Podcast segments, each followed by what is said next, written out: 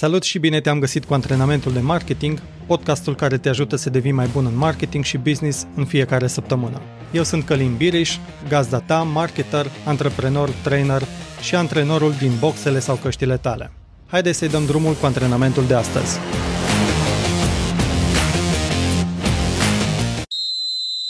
Până îți faci încălzirea, vreau să-ți povestesc puțin despre cum a fost la masterclassul de marketing împreună cu Martin Lindstrom. În ultima zi din Brand Minds Live 2020 am avut ocazia să particip la un training de 4 ore ținut de bine cunoscutul autor și profesionist. În cadrul trainingului, Martin a prezentat structurile pe baza cărora el construiește branduri memorabile și de impact care atrag clienți și loializează. De asemenea, am avut multiple ocazii să adresăm întrebări și să interacționăm.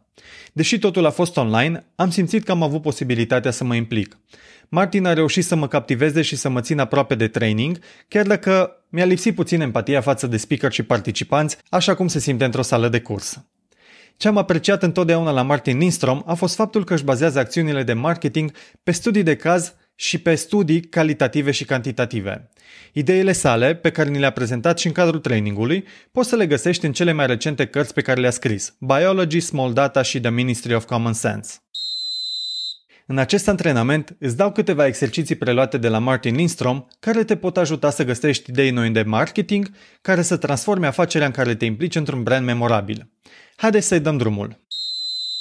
Așa cum spuneam și în primul antrenament din podcast, cel mai important jucător din orice afacere este clientul, cel puțin din punct de vedere al marketingului. Dacă ești atent la acesta și îți adaptezi strategia de joc, ai șanse mari să câștigi campionate.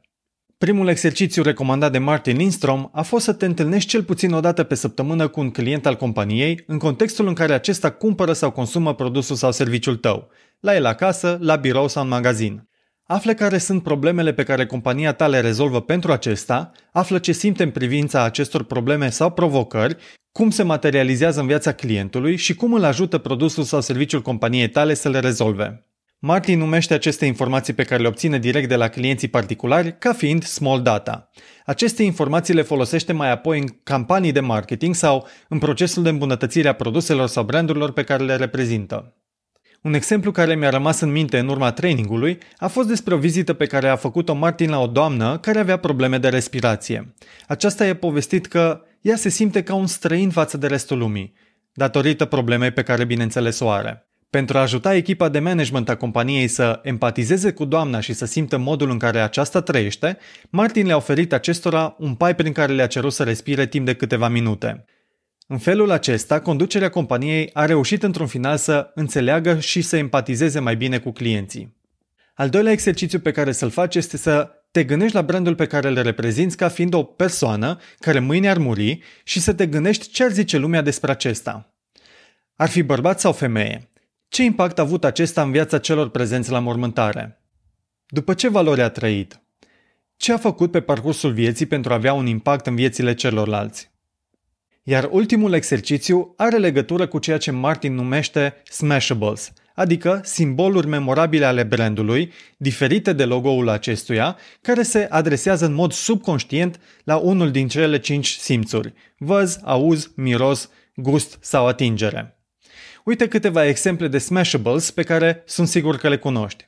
Forma sticlei de Coca-Cola, sunetul de start a sistemului de operare Windows, tonul de apel de la telefonul Nokia, mirosul unui Big Mac, designul primei pagini de la Google și așa mai departe. Acum este rândul tău. Gândește-te ce elemente memorabile poți atribui brandului pe care îl reprezinți, care să fie diferite de logo-ul companiei și care apelează la unul dintre cele cinci simțuri. Dacă nu-ți vine nimic în minte, fă brainstorming săptămâna aceasta pentru a găsi cel puțin un smashable. Să recapitulăm. Cele trei exerciții de astăzi nu sunt așa simple, dar pot avea impact mare asupra strategiei companiei tale. În primul rând, întâlnește-te cu clienții companiei pentru a empatiza cu aceștia. Mai apoi, definește brandul pe care îl reprezinți ca pe o persoană, iar în final găsește cel puțin un smashable. Cred că cele trei exerciții vor dura ceva mai mult decât lungimea acestui podcast. Așadar, notează-ți chiar acum în calendar când în această săptămână te vei ocupa de fiecare dintre exerciții. În final te las cu acest gând. Un brand puternic este mai mult decât un logo care reprezintă un produs sau un serviciu. Acesta este o trăire în viața clientului. Tu cum vrei ca această experiență să fie simțită? Sunt Călin Biriș, antrenorul tău de marketing și îți urez mult sport și energie.